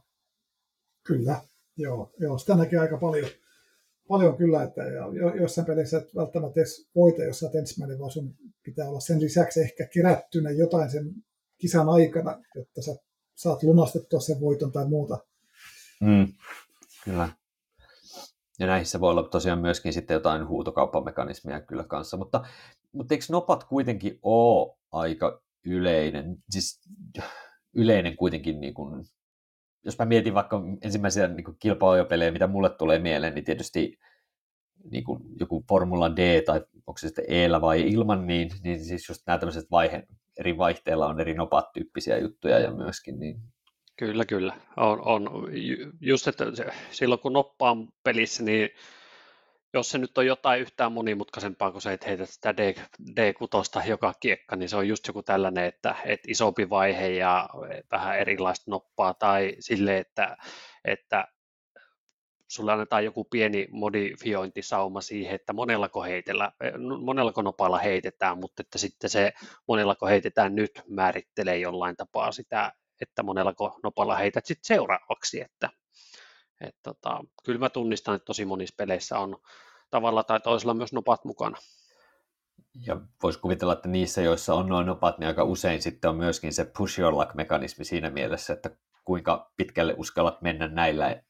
Kyllä, siinä on kyllä. se vaara, että vetää liikaa tai jotain. Niin ja siis itse asiassa näistä tuoreimmista peleistä, niin ei ole pitkä aika, kun itse pelasin tota Rallyman GTtä, niin sehän käyttää Joo. just noppia. Mä en ole sitä perinteistä rallymania pelannut, mutta tota no, GT ainakin käytti noppia ihan fiksusti, että sinne suunnitellaan se, se, tota, se ajolinjat ja, ja tota, sen jälkeen tulee se tavallaan se, että mitä useamman nopan sinne otat mukaan, niin sitä niin kuin haastavampaa on ehkä se, toteuttaa se suunnitelma, että siinä tulee se push your luck elementti mukaan sitten noppien heittelyn kautta. Joo. Mä oon pelannut sitä alkuperäistä, mutta mä en muista siitä enää muuta kuin, että se tuntui jotenkin semmoiselta vähän kliiniseltä. Siitä puuttuu semmoinen interaktiivisuus pelaajien välillä aika vahvasti. No se oli ehkä niin kun, se on niin kuin ite, itselleni juuri se ongelma siinä, että, että se on hy, tosi hyvin tehty ainakin tämä GT-versio, mutta se, että siinä yksi pelaaja suorittaa sen suunnitelmansa ja nopaheittelynsä ensin ja sitten odotetaan, että seuraava tekee ja sitten sä ootat sitä omaa vuoroa kuitenkin jonkun aikaa, että sitä häviää sitten semmoinen se interaktio ja sitten tavallaan se vauhdin tuntu tai hurma. Mm. Mm. Se onkin ehkä mun mielestä merkittävin juttu aika monen näiden kilpailupelin kanssa, että siinä tulee se, onko se se joku, mikä se on, dissonanssi, resonanssi, mikä, miksi, te, miksi te sanotaan, että, että ei, niin kuin se, se, mitä sä teet, ja, tota, no, ei oikein niin kuin vastaa, vastaa ehkä sitä niin kuin mielikuvaa siitä, mitä sun pitäisi olla tekemässä tavallaan, että, että, että jos sä pelaat formula-kisaa, niin sen pitäisi olla vauhdikas. Vuorojen pitäisi olla, olla nopeita ja jännittäviä, mutta jos se menee siihen, että yksi nysvää viisi minuuttia, suunnittelee sen toteuttaa ja muuten sä ehdit käymään sillä aika kaffetauolla, niin tota, no, sit se ei oikein, niin kuin, se ei oikein sit, niin kuin tunnu sieltä, sieltä tota, no, kilpanajolta, niin se on niin kuin, jotenkin kognitiivinen dissonanssi, se muistaakseni se, miksi sitä sanotaan. Se, se on tota, joo. Joo, joo. joo että se on niin kuin se, että jos pelistä ei löydy, ei löydy oikeastaan, että se teema ja se, mitä sä teet, miten sä teet, miten sä pelaat sitä, jos ne ei oikein matchaa, niin sitten se ainakin mulla tippuu niin kuin huomattavasti se, niin kuin se pelifiilis. Ja kyllä mä jotenkin näen, että kilpailupeleissä erityisesti pitää olla myöskin sitä interaktiota toisten välillä, että, että siitä tulee se jännitys, että, että niin kuin, tietysti se, että simuloiko jotain tiettyä urheilulajia, niin on oma juttu, mm, koska kyllä, eihän niin ralliautoilussakaan oikeasti sillä radalla yhtä aikaa ollut kuin se yksi auto, että siinä mielessä ihan fine. Mutta siis se, että yleisesti ottaen näissä kuitenkin aika usein ollaan yhtä aikaa liikenteessä, niin siinä mielessä sitten näin tämmöisiä niin kuin jännittävää juttuja on myöskin seurata sitten. Ehkä ne on niin kuin jännittävämpiä lajeja seurata sitten myös tässä lautapelijutussa sen muiden vuorolla, kun siinä on jonkinlaista vaikutusta toisiinkin pelaajiin. Kyllä, kyllä. Mä mietin sitä, että yksi toinen semmoinen niin kuin vanha lemppari tietenkin on tämä tämmöinen niin kuin Mad Max-henkinen, lisätäänpä sitten tähän aseistuksia näihin ralliautoihin tai mihin vastaaviin, niin, niin, niin näistähän tietysti yksi semmoinen klassikko, mutta tietysti robottiareenalla on Roborally, niminen peli, niin mä mietin myös sitä, että yksi, siinä ainakin sitä interaktiota on riittävästi, ja siinä on myöskin sitä ohjelmoitavaa liikkeet, eli sitä semmoista satunnaisuutta siitä, että, että tämä on mun suunnitelma, mutta sitten kun tämä homma lähtee liikkeelle, niin sitten asiat voikin mennä ihan eri lailla. Niin en tiedä, onko toi ohjelmo, liikkeiden ohjelmointi kuinka yleistä sitten näissä sitten loppujen lopuksi kuitenkaan yleensä, kun mä alan miettiä tämmöisiä niin kilpailupelejä. Mulle ei tule tota, kyllä niin kuin mieleen muuta kuin juuri tämä robo, roboradu. Niin. Että, eh, omalta listalta niin kuin kaivilin, niin ei, ei, taisi olla joukon ainut. Niin kuin mäkin olen miettinyt, että ei se ainakaan hirveän yleinen taida olla. Ei. Ja se on aika hyvä Sam... mekaniikka kyllä. Voisi niin, olla. Tosi... yllättävän vähän ehkä, ehkä ollut, että sitten on mikä tämä junaryöstö peli, mikä ei varsinaisesti on sekin tietyllä Gold Express, mikä on tietynlainen kilpailu, sitten kuka ehti saamaan sieltä veturista sen tonnin salkun mutta se ei ole pakollista kuitenkaan, että sä voit muutenkin sen pelin voittaa, mutta mm. siinä oli vähän sitä samaa, samaa ideaa kyllä otettu siihen, siihen mukaan. Kyllä. Mutta, tota, joo. Et, et sitten tietysti toinen semmoinen vähän harvinaisempi, mutta niin kuin jos miettii jotain Pitchcarin kaltaista just niin dexterity-peliä, että, että se on myös ehkä tämmöinen harvinaisempi mekanismi myöskin tämmöisissä niin kuin kilpa-ajopeleissä, mutta varmasti varmasti niin kuin täyttää ainakin tämän määritelmän pitchkaari, voisi kuvitella. Kyllä, kyllä. Onko teille tuttu se Bicycle kautta Roadsters nimellä kulkeva? Siis sekin on tämmöinen neppailu, siinä on semmoinen, sitä, ilmeisesti sitä peliä varten on, on tota, tehty tämmöinen, luotu tämmöinen jetball tota, tuote, eli semmoinen vähän painavampi pallo, johon saa kierrettä ja muuta mukaan. Niin tota, se niin kuin mukailee paljon tätä pitskaaria, mutta en, en mä, mulla on itsellänikin ollut se, mutta tota, musta pitskaari tekee mm. sen niillä kiekoilla paremmin, että Joo. kaunis ajatus, mutta ei ehkä nyt mennyt ihan maaliin. Kyllä. Toi bisikle. Tuleeko teille mieleen vielä jotain muuta sellaista niin kuin mekanismia, jota me ei tuossa nyt mainittu, että tämä tämmöiset niin vedonlyöntijutut, noppavetosuus, äh, ehkä jo, jonkin tason push your luck meininki, niin onko muita tämmöisiä mekaniikkoja, mitkä tyypillisesti kuuluu osaksi kilpa-autopelejä tai kilpa-ajopelejä? Tiedä, mitkä on tyypillisiä, mutta onko se, onko se automobiilis vai mikä se, mistä, mistä ostetaan pussista niitä jotain juttu ja sitten sen mukaan mennään eteenpäin vai miten se oli. Mä en ole pelannut sitä, mutta, olen vaan katsonut mielenkiinnolla, että kuulosti aika jännä tämmöinen. Onko se vähän niin kuin backbuildingia tai jotain niin. muuta sitten siinä? Niin, tai deckbuildingin muutenkin, niin ehkä se vaatii ehkä vähän tietyn tyyppistä peliä, missä se voisi olla yhdistettynä sitten niin kuin kilpa, kilpa-ajopeleihin myöskin. Joo, kyllä sitä on nähty.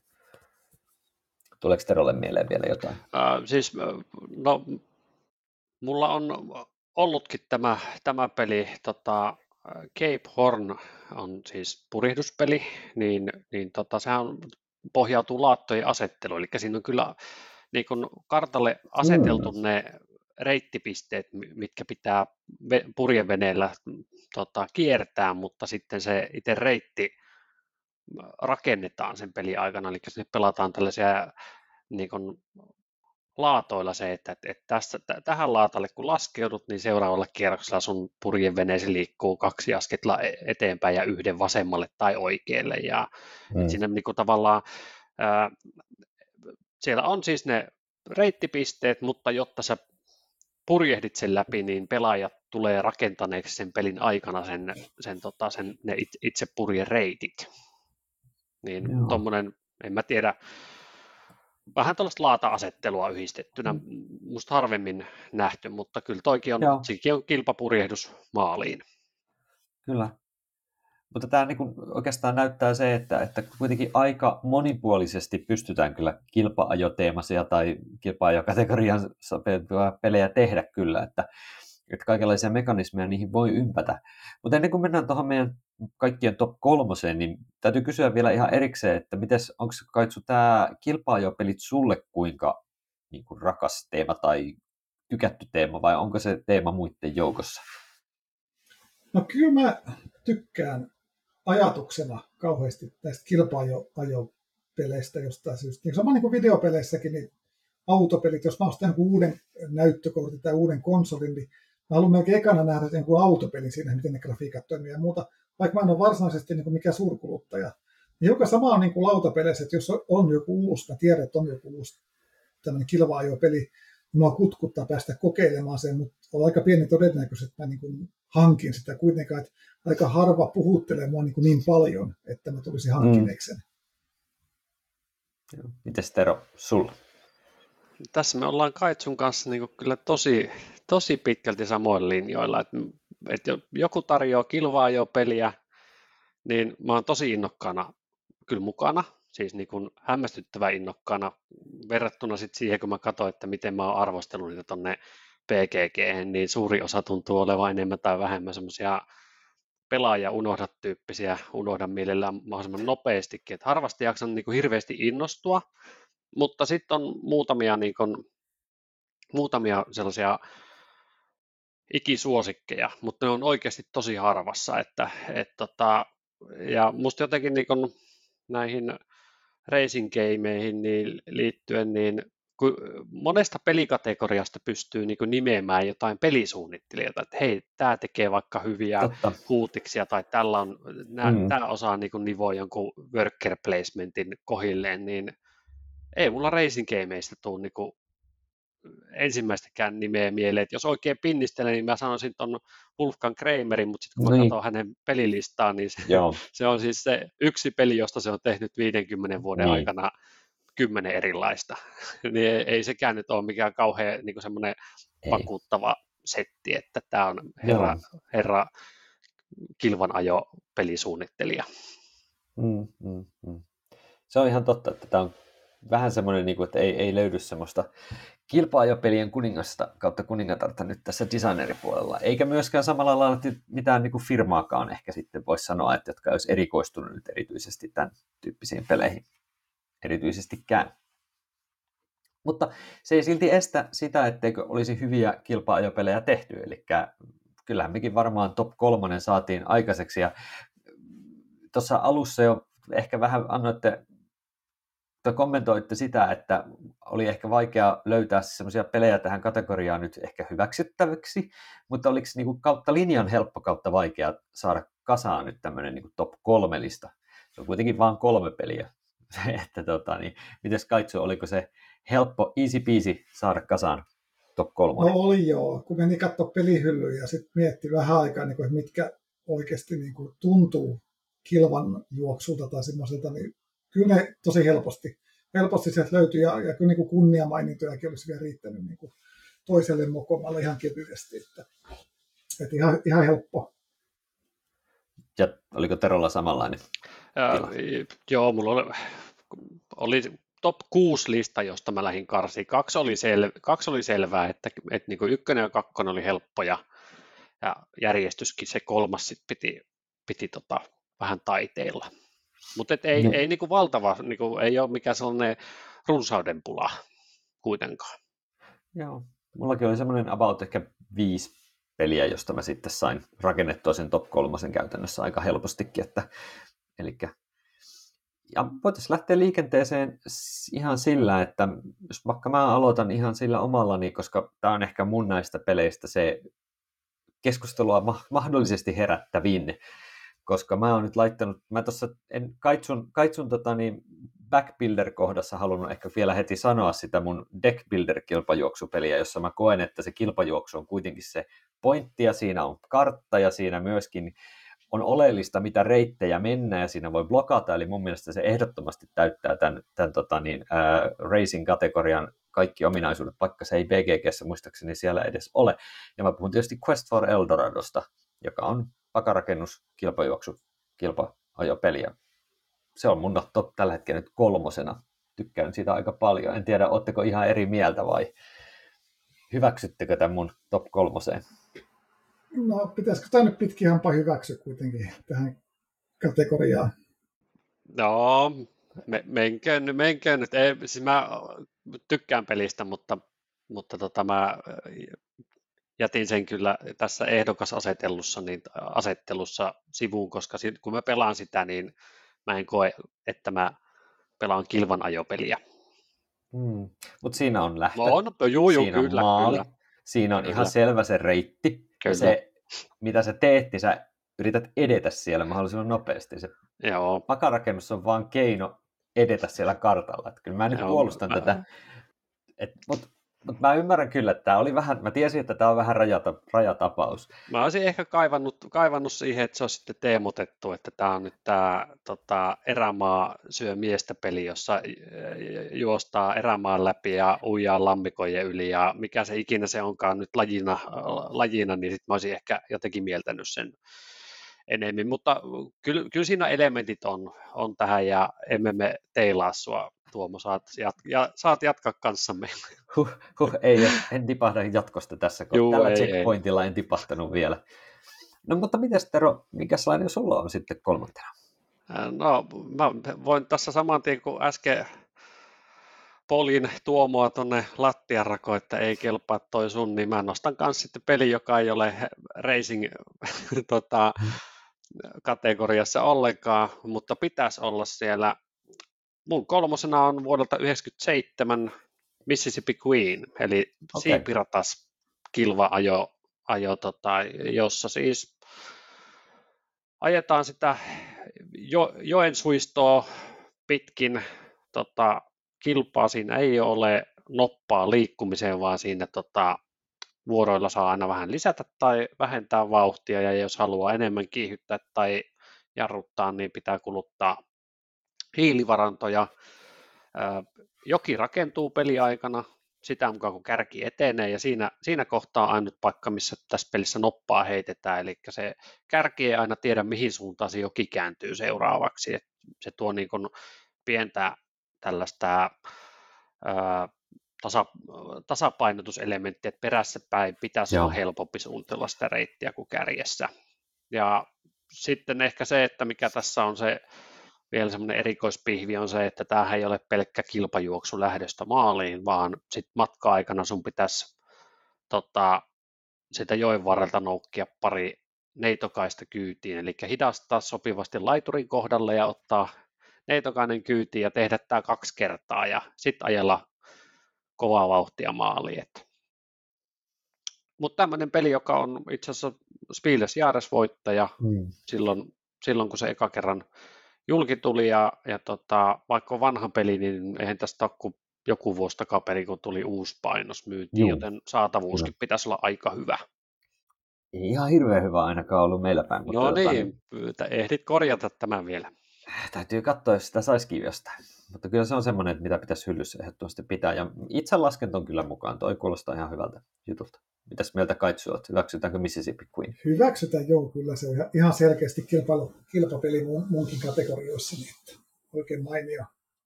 Mutta mitäs sitten Kaitsu sun kolmonen? No mun kolmonen on myös tämmöinen niin kuin, että teillä saa aika vampyrihampaat olla, että hyväksytte aika pitkät.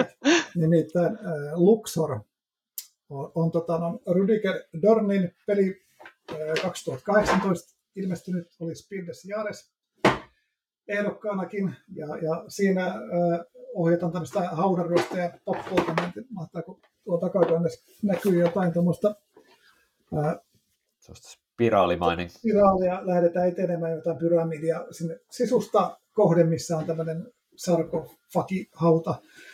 Ja ekana sinne ehtinyt, niin tietysti saa Roiman kanssa pistetä, mutta sillä ei välttämättä voita, minkä takia tämä mullakin oli vähän semmoinen, että se jäi kolmanneksi. Että sen takia oikeastaan, että, että, tota, on siinä myös keräilemällä keräilemällä tämmöisiä laattuja siinä matkan varrella, niin seteiksi, niin siitä saa myös pisteitä. Ja sitten se, että miten sun, kun sulla on monta jantteria, mitä sä tavallaan avaat siinä pelin edetessä, kun sä yhden checkpointin pääset etenemään siellä käytävällä, niin sitten sä saat tavallaan uuden ukkelin sinne käytävän alkuun, mitä sä pystyt myös liikuttamaan. Ja sitten missä ne on siinä kohtaa, kun peli loppuu, eli kun kaksi tyyppiä on päässyt sinne maalin hautakammioon, niin sun sijoituspaikka niin antaa tietyn määrän pisteitä. Ja siellä on kaiken näköistä hauska salakäytävää ja oikoreittiä ja muuta sitten, mikä vielä heittää siihen soppaan. Muuta kivaa ja sitten semmoisen mielenkiintoinen korttijärjestelmä, jossa sulla on viisi korttia aina kädessä ja sitten valitaan joko vasemman tai oikeamman puolimaisen, minkä mukaan sä sitten liikut siinä laudalla niin kuin yhdestä viiteen ja sitten pitää välillä tehdä yhteistyötä omilla lajilla, että pitää laittaa sama ruutu monta, jotta sen laatan saa itselle. Ja siinä on paljon kaikkea kivaa miettimistä, että vähän semmoinen niin käy perhepeliksi, mutta myös harrastajaporukassa niin oikein niin kuin, mun mielestä niin kuin semmoinen kiva, kiva semmoinen vähän kevyempi, kevyempi peli, että sitä on pelattu meillä tosi paljon ostettu lahjaksi ihan älyttömiin määrin tuota peliä, että se on niin kuin yksi mun viimeisen vuoden suosikkeja ehdottomasti. Joo. Tämä on aika jännä sellainen vähän sleeperi hitti tietyllä tavalla ehkä kuitenkin. Se ei näytä että... mitenkään houkuttelevalta. Ei, ja se on vähän sellainen, että siitä ei ihan hirveästi puhuta, mutta sitten toisaalta taas tällaisia niin kuin just sun esimerkin kaltaisesti esitettynä, niin on ihmiset on tykännyt kyllä myöskin siitä aika paljon. Tero varmasti, varmastikin on tähän Queen Gamesin peliin tutustunut. On, on. Tämä, tämä on mahtava peli, minkä Kaitsu nosti. Tykkään, tykkään kyllä. On, on niin kuin viime vuoden viime vuosien niin parhaimpia pelejä ja sopii tosiaan kyllä jo niin ihan perhepeliksi, että, että koululaiset pärjää siinä, siinä ihan, ihan itsekseen, ei tarvi taustalle isän tai äidin tukea, mutta että meillä kyllä pelataan peliilloissakin tota, mm. tota, aikuisten kesken. Tykkään tosi paljon. Se, että, että tuliko tuota nuo kulmahampaat esiin, niin jätetään se nyt sivuseikaksi. Mä, mä hyväksyn tämän Kaitsun, Kaitsun valinnan, koska peli on niin rautaisen hyvä. Hmm. Sovitaan, että just ja just pääsi hyppäämään se ansa, ansan ylitte eteenpäin, ettei tipahtanut sinne tota, niin, väärän tyyppisten pelien ansaan tällä kertaa. Kiitos. Mennään, kiitos. Eteen, mennään eteenpäin. Kyllä siinä kuitenkin on jotain tota, niin, asiaan sopivaa matskua oikein hyvin.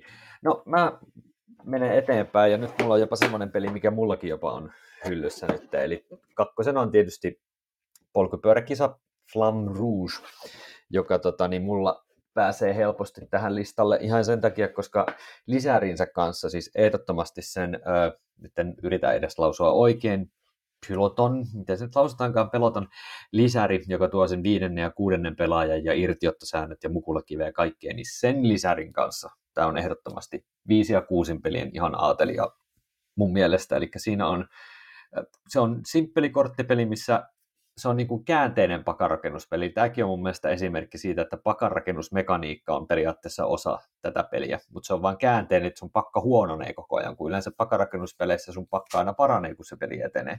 niin tässä se on toisinpäin, koska se pakka simuloi sitä sun energiatasoa, ja sulla on aina kaksi pyöräilijää, ja sun pitäisi yrittää niiden yhteistyöllä sitten hyväksi käyttää sitä ajatusta, että P-saamalla sopivan takana pystyy aina saamaan ilmaisia liikkeitä, mutta sitten myöskin ajoittaa sitten sen P-saa, mahdollisen P-saajan irtioton tai lopputykityksen semmoiseen kohtaan, että pystyy hyväksi käyttää sitten sitä niin kuin, säästeliäästi käytettyjä isompia kortteja.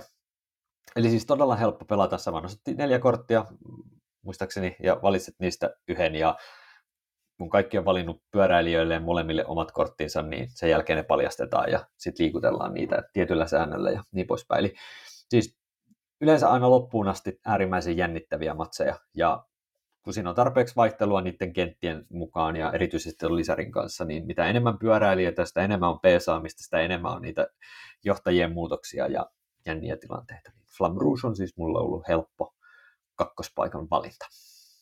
Ja tämä nyt ainakin pitäisi olla ihan itsestäänselvästi nyt listattaa ainakin tämän kategorian peli, eikö niin? Kyllä, me varmasti Kaitsun kanssa toi hyväksytään. Ö, oli omallakin tällä lyhyellä kuuden pelin listalla mietinnässä, että, että mihin position tota, Flammeruus ponnistaa. Mun on, ei, ei ole top kolmosessa, oli, jäi siellä viisi. Mulla olisi ollut siinä neljäntenä Umbraifenbreite, tota, tämä, missä on paljon samaa, vaikka, vaikka kuitenkin ihan erilaisia pelejä. Että, että siinä, missä Flammeruussa sä pääset korteilla suunnittelemaan sitä liikkumista, niin Umbraifenbreitessa heitetään noppia ja seiskalla joudut sattumapakalle, eli vähän semmoista enempi hurttia huumoria mukana, mutta tota, tykkään flammeruusta ja nimenomaan se lisä, lisäosan kanssa siihen tulee, tulee tota, sopivasti li, lisäpontta, jolloin, jolloin tota sen pel- arvo ja, ja paikat, missä pelata, niin tota, kasvaa ihan reilusti. On hyvä pyöräpeli kyllä. Joo, mäkin kyllä annan propsit tolle. Ei, ei päässyt mun listalleni, koska mä olen pelannut sitä ehkä kaksi kertaa silloin sen jälkeen, kun se on ilmestynyt. Ja se on siitä lähtien ollut mun niin kuin, sillä listalla, mun pitäisi hommata se itselleni, koska se on hyvä peli. Mutta meillä ei kotona tulisi sitä pelattua, että toi puoliso ei ole, ei ole yhtään kiinnostunut tämän tyyppisestä, niin se on niin kuin jäänyt.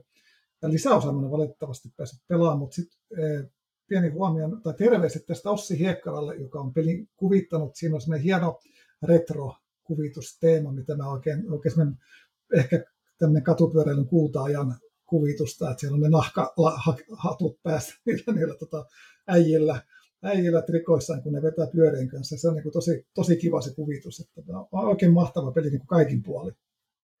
Ja oliko toi sitä aikakautta, että niillä saattoi olla jotain pihveä mukana eväänä sitten myöskin, kun ne ajelee siellä Ranskan maaseudulla. Patonkia vetivä varmaan siellä ylämäessä. Punaviiniä mukana ja kaikki. niin. Joo. Mutta mites tota, niin, Teron kakkonen? Ollaanko polkupyörän päällä vai jonkun muun No, no ollaan polkupyörän päällä. Tämä on, tämä on no niin. mun mielestä paras fillaripeli, mitä itse tiedän. Pelin nimi on Breaking Away vuodelta 1991. Okay. Mutta japanilaiset ovat julkaisseet tästä tota, uuden painoksen 2015. Okay. Eli, eli tätä, tätä voi jopa löytyäkin jostain. Uh, Breaking Away on 2-9 pelaajan tota, kilpapyöräilyä oh. siis velodromilla. Joo, eli joo, tota, joo. ei muuta kuin tänne Helsinkiin vaan ajelle tuohon velodromille verestään muistoja. Tämä on, siis tämähän on peli, josta mun ei pitäisi pitää alkuunkaan, koska tää, tässä ei ole noppaa, tässä ei ole kortteja. Tässä on tota, jokaisella pelaajalla neljä pyöräilijää, ja niille neljälle pyöräilijälle sä saat semmoisen Excel-kupongin, johon sitten tota, peli alussa sä saat X määrän liikkumispisteitä ja sun pitää jakaa, oliko se yhdelle pyöräilijälle jakaa tietty määrä pisteitä, oliko se niin kuin kolmeen tai neljän numeron verran. Okay. Tämmöinen niin kuin alustus tehdään ja laitetaan sitten pyöräilijät sinne velodromille ja vuorotellen sä käytät jos mulla on vaikka pyöräilijä yksi, niin mä katson mitä numeroita sillä on tarjolla ja valitsen niistä yhden, viivaan sen yli ja sitten se liikkuu niin monta ruutua siellä tota, velodromilla eteenpäin. sitä kuponkia, missä ne numerot on, ei tietenkään näytetä muille Joo, pelaajille. joo, joo, se on Ja hidden, sitten kun joo. kaikki on tämän mukaan liikkunut, on siis joka, jokaisen pelaajan neljä pyöräilijää liikkuneet, niin nyt sen numeron, minkä sä käytit, niin sä saat sen tilalle uuden. Ja ja se uusi numero on kolme plus jokainen pyöräilijä siinä ryhmässä, jo, niin kun, eli me- jotka menee ryhmässä, jotka on sen pyöräilijä etupuolella. Eli tässäkin haetaan sitä, että, että sä haluat sen. olla osa ryhmää, jotta Joo, saat isoja näin. numeroita. Ja sitten jos ootkin itse kärjessä tai yksin, niin se, sä saat sen käyttämäsi numeron sijaan sen kolmosen vaan sinne, mikä on äärimmäisen huono. No, niin kun, tämähän on ruma kuin mikä. Tämän, tämän pelin kun näyttää noppapotti Miiralle terveisiä vaan, niin tuota, juoksee kyllä tota, tukkahulmuten karkuun ja niin juoksee moni muukin, mutta, mutta tota, siis ihan huikea hyvä peli. On, ja siis menee aina yhdeksään pelaajaa asti. Siis oliko se yhdeksälläkin pelaajalla neljä pyöräilijää per No, pelaaja? Näin mä väittäisin. Voin olla tämän väitteen kanssa väärässä, mutta, mutta siis paljon, paljon siinä velodromilla on, on tota, pyöräilijät ja niinhän siinä itse asiassa, jos olympiala, olympiakesäkin takana, niin kyllä mä kattelin, oli tosi mielenkiintoista katsoa olympialaisten sitä tota, pyöräilyä, mitä siellä velodromilla tapahtuu. Ja tota, no se uusi painos on sentään jonkunnäköinen, ainakin kansikuva, että, että kaikki keitä nyt Breaking Away alkoi kiinnostaa, niin käykääpä katsoa PGGssä, siellä on kaksi versioa pelistä, meillä on se, se vanhempi käytössä, se on kyllä karu kuin mikä, mutta ne pyörä, itse pyöräilijät on sentään ihan, ihan jees, ne ajaa asiansa, että tota, peli on älyttömän hyvä ja, ja tota, ehdottomasti kannustan kokeilemaan, jos, jos on mahdollista. Yllättänyt mut ihan täysin silloin kauan sitten, kun sitä eka kerran pelasin, ja se on pelejä, joita mä pelaan koska vaan mielelläni. Täytyy ehkä joskus päästä kokeilemaan, kuulostaa niin oudolta ja erilaiselta. Kyllä, kyllä. Mm, ei ole Mm. kyllä kuullut myöskään. Aika, eeppistä varmaan 36 pelaajaohjaamalla pyörällä vetää velodromi ympäri. Et siinä on aika härdelli. Tuosta joku XXL-versio vielä sitten. Kyllä. Se olisi aika näyttävä konipeli ihan selvästi. Kyllä, kyllä. Mites kakkonen sitten Kaitsulla? Joo, siitä saakka kun mä pikkupoikana luin ton Carl Parksin Roopista tarinan suuri jokilaivakilpailu, niin nämä Mississippin höyrylaivat on ollut kovin rakkaita mulle mielikuvituksen herättäjinä ja silloin aikoina, kun tuolta Blunkisti blogista luettiin, että tollainen peli on siellä terroristalla korkealla, niin sitä ruvettiin metsästä ja sitähän ei saanut jumalauta yhtään mistään Ei. silloin aikoinaan ja rakas vaimo sit metsästi isolla rahalla jostain sekä, sekä sen peruspelin että, että Black Rose lisäosan siihen. Taisi olla vuosi väliä, väliä kyllä niin kuin saatiin tuo lisäosa siihen, mutta tota, aivan pöljen hyvä ja hieno, hieno kyllä tota, noin kilvan ajo, ajopeli, että et se, se on niin kiva mun mielestä siinä, kun siinä on se hiiliresurssi, että se on semmoinen niin resurssisäätelypeli, että aina kun sä kiihdytät tai jarrutat tai käännyt vähän enemmän, niin sä poltat sitä koksia ja sitä on niin kuin rajallinen määrä, paitsi että lisärissä saa sitten semmoisen lisähiililaivan avukseen, mikä vähän tasoittaa. Ja sitten toi, tos ei ole sitä kognitiivista dissonanssia, mistä aiemmin puhuin, eli Joo, me, sä voit kuvitella, että höyrylaivat on aika helvetin hitait ja kömpelöi, ja mikä ei tapahdu kauhean nopeasti. Niin kun sä suunnittelet sitä, mihin sä meet, mihin sä käännyt, ja miten sä törmät ja työnnät sitä toista laivaa jonnekin, ja kuset sen muroihin mahdollisimman paljon, niin se niin kuin vastaa sitä toiminnan niin kuin verkkaisuutta aika hyvin. Että se on ihan, ihan tota, noin, tosi hyvä, hyvä siitä, että mä tosiaan voin elää ne Roopeankka vastaan, mikä Karhulan isoisä oli kanssa toisessa paatissa, niin mä voin elää ne mun lapsuuden mielikuvani tosi hyvin ton pelin kautta uudestaan. Aivan helmipeli, kiitos Tero tosta vinkistä. mä en No, päässyt voi- vieläkään tuota pelaamaan, niin ehkä täytyy Ki- kiva- yrittää kiva. sivistää itse. Mm, kiva, että, että joskus on jotain sellaista, mistä vo, vo, vo, muakin kiit- kiitellään. Mutta joo, se on, on, on mainio peli kyllä. Ja tosiaan, en, kun tos, se oli mulla pronssisijalla, niin en, en muistanut mainita tuon törmäilyn. Sehän on ihan, ihan tota veikeä elementti siinä. Ja tapa, jolla ainakin sekoittaa sitten, kun kaveri yrittää hidastaa laituriin, että saa sen neitokaisen siitä kyytiin, niin takaa tulee kaveri kutosen vauhilla ja tönisot siitä pois alta ja samalla meni oma peli sekaisin, että, että siinä saa olla kyllä tarkkana tossakin tuoltakin kantilta. Törmäilyauto, höyry, laivat kuulostaa hieman pelottavalta, mutta eipä se mitään, eipä se mitään. Jes, mutta siirrytäänpä sitten ykköspaikalla olevaan peliin. Ja itse asiassa tämä oli sellainen, mikä mä kävin, käskin en, kävin ennen nauhoitusta vaihtamassa itse asiassa, koska mä olin unohtanut tämän olemassaolon. Koska se on tietysti tämä. Eli tämä on nyt ruotsinkielinen versio, mutta Rainer Knitsian Kilpikonna kisa on mun kilpa ajopeli numero ykkönen.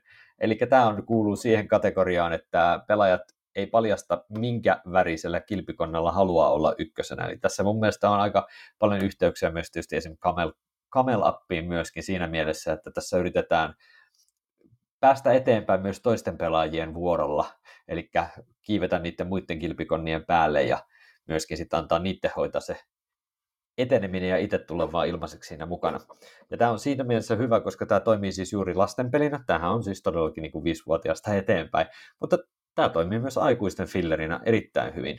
Eli tämä on silleen monipuolinen, nopea, kiva peli, joka on tosiaan, ei, ei tarvitse osata lukea eikä mitään, ja on aivan loistava. Ainut harmi on se, että tällä hetkellä kintän saatavuus on jälleen kerran surkea, että toi puutyöläisen Joonas taisi konsti mettästää jostain puolalaisesta verkkokaupasta tämän, tätä kyseistä kappaletta, siis puolankielisellä painoksena, mutta en tiedä kuinka hyvin tota on nyt saatavilla, ikävä kyllä millään kielellä, mutta jos jostain kirpparilta satutte vaikka löytämään vaikka viidellä eurolla, niin jumakauta ottakaa heti. Ja, ja oliko se puolankielinen versio, oliko se kilpikonnia vai oliko ne etanoita, mitä ne oli? En, niin se saattoi olla, joo, ja tostahan on joku Brit- jenkkiversio, joku Ribbit, joka on myös niin kuin okay. tota, sitten sammakoita, mutta kattokaa BGGstä ne eri versiot, niin sieltä löytyy mahdolliset vaihtoehdot siihen. Mutta oikein mainio peli. No oli kyllä ihan, ihan helvi nosto. En tule edes ajatelleeksi, tota, mutta siis mä kyllä varmaan 50 erää pelannut aikuisten kesken. Että kyllä, kyllähän se on, on niin kuin veikeä. Että kyllä toi Knitsi ja osaa, osaa tehdä, tehdä hyvää kilvanajopeliä. Kyllä. Mutta mitäs Tero, mikä sun ykkönen No mä nyt nostetaan sitten kulmia vielä, vielä kerran. Tota, tämä mun listan kärki on Vinttikoira, tota, radan vedonlyöntipeli. Peli kantaa nimeä Greyhounds vuodelta 1985.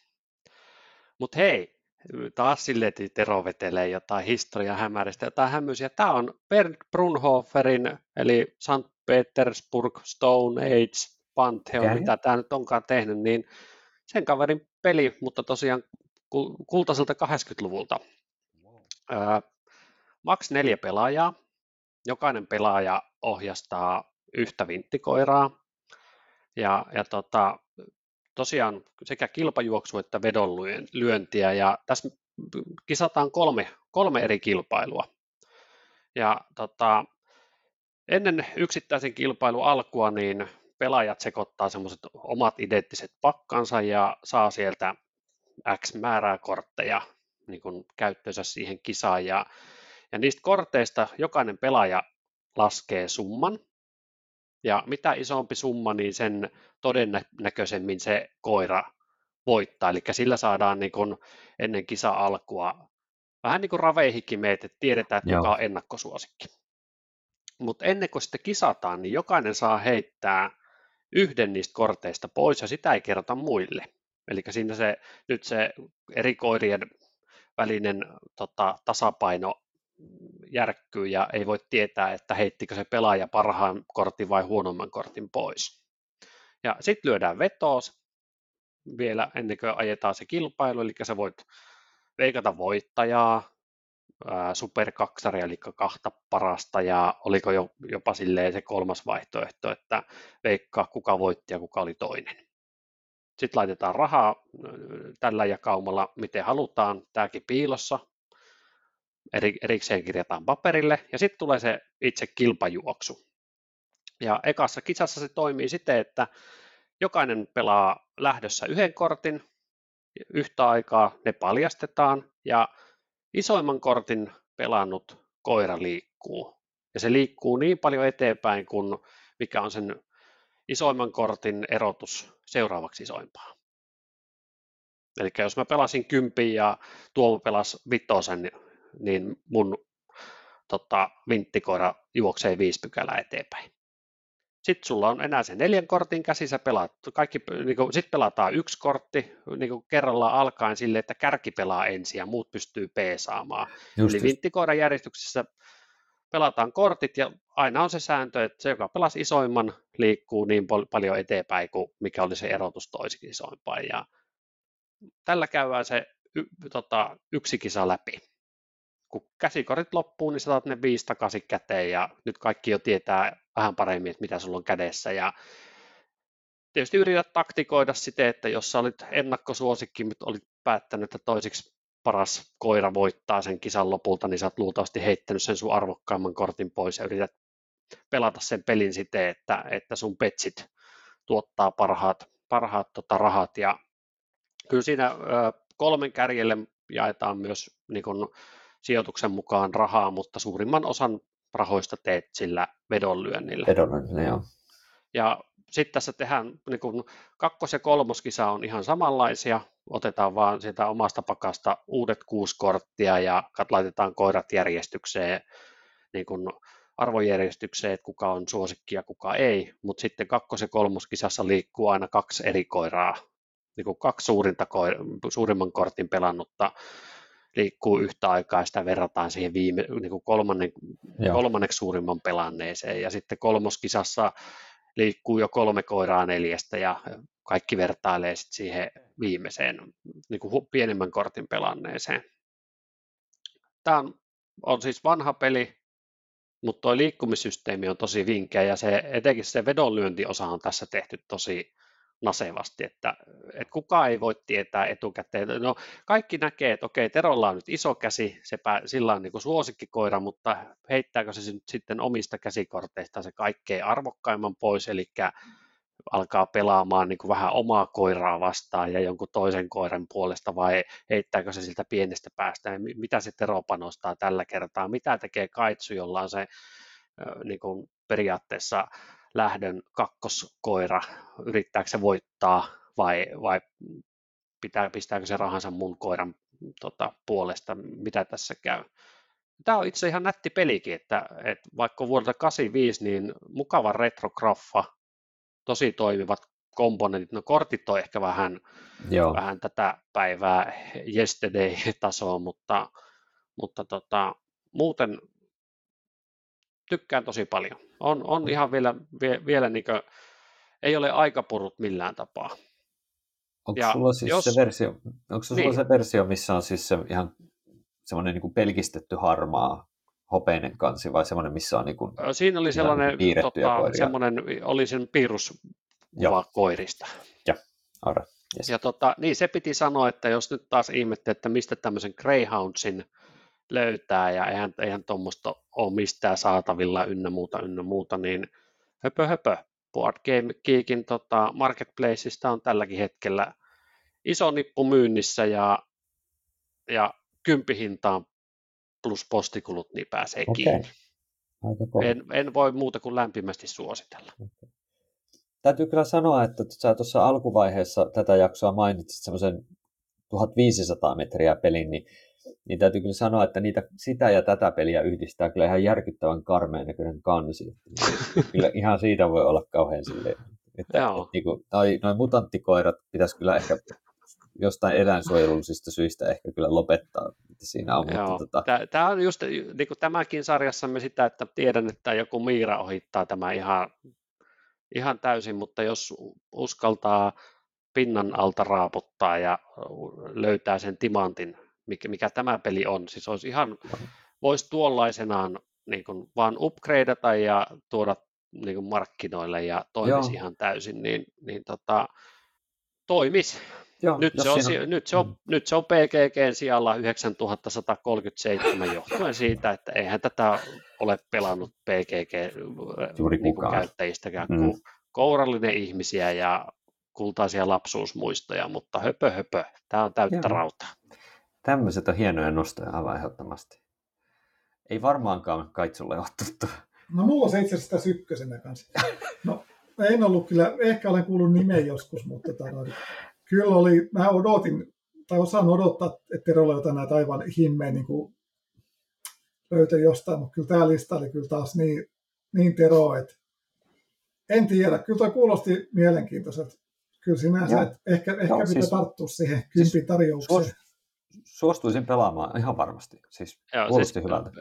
Niin kuin, nämä on mun top 100 listan pelejä, että sikäli nämä ei, että jos mun pelimaku maku, maun tietää ja joskus muistaa jotain kuulleensa, niin luultavasti niiltä top 100 listoilta, että ei sillä mm. yllätyksiä. Joo, joo. Mites yllättävää kai sulla on sitten antaa? Joo, mulla on tämmöinen ehkä aika harvan tuntema saksalainen suunnittelija, muistaakseni äh, Rainer Knizia, Quest for Eldorado.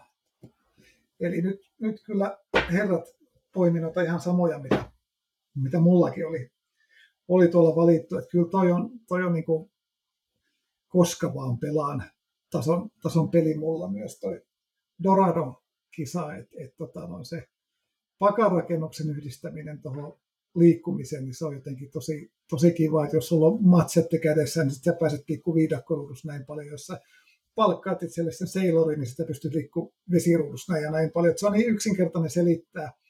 Käy taas jälleen kerran niin kuin tämä Luxorki, eli perhepelinä toimi ihan mainiosti, mutta harrastajien kesken tulee vielä semmoinen niin kuin kiivaampi kamppailu siitä, koska kaikki pystyy keskittyä paljon helpommin siihen taktikointiin ja toisen blokkaamiseen ja muuhun, niin, niin se vaan niin kuin toimii jotenkin tosi kivasti. Hyvännäköinen peli, jälleen Vincent Dutreitin kuvitus siinä, ja eikä todellakaan ole mitenkään niin kuin liian, liian pitkä peli, päinvastoin tekisi mieli usein pelata se toinen peli vielä vähän erilaisella radalla sitten siihen päälle. Ja mm. Enkä ole koskaan kokeillut sitä optionaalisia, mitä siinä on jotain Vulkano vai mitä sääntöjä siinä on mukana, jotain tämmöisiä. Ihan perussäännöllä olen pelannut monta monta kertaa ja, ja edelleen riittää hauskuutta.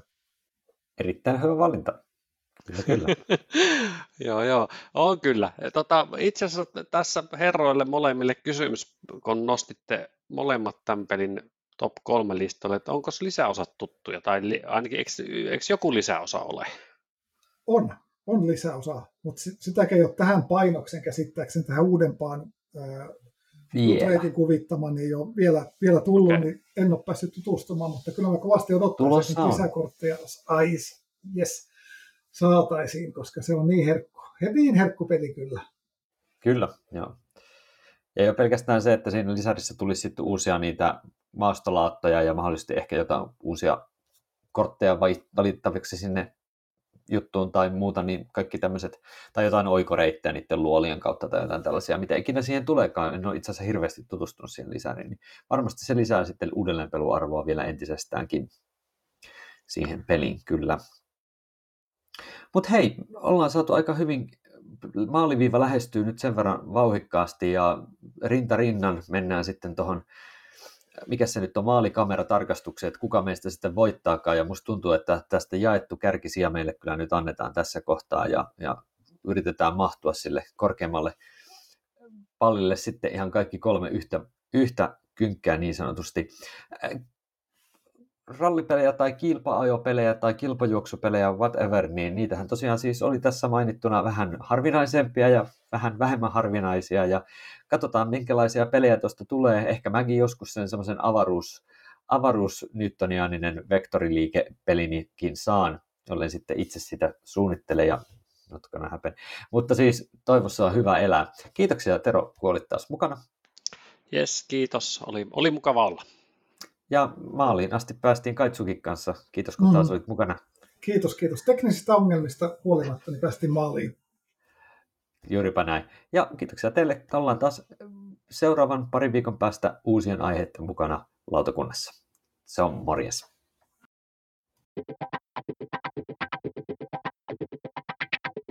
Lautakunnan kokous päättyy. Lautakunnan kokoukset mahdollistaa lautapeliopas.fi, Suomen ykköstietolähde lautapeleistä kiinnostuneille, joka esittelee uudet lautapelit ja kertoo lautapelimaailman olennaisimmat kuulumiset. Tilaa, suosittele muille ja arvioi podcastiamme alustalla, josta meitä kuuntelit. Kirjoita myös palautetta ja aiheideoita osoitteeseen tuomo.pekkanen at gmail.com. Seuraa myös lautakunnan jäsentemme blogeja, eli Noppapottia, Todellisuuspakoa, Puutyöläistä, Pöydällä, Koko perhe pelaa, Pelikaappimuistio sekä Lungisti-blogeja. Lautakunta-podcastin teknisestä toteutuksesta vastaa Tuomo Pekkanen ja tuottajana toimii Annika Saarto. Kiitos kun osallistuit kokoontumiseemme. thank you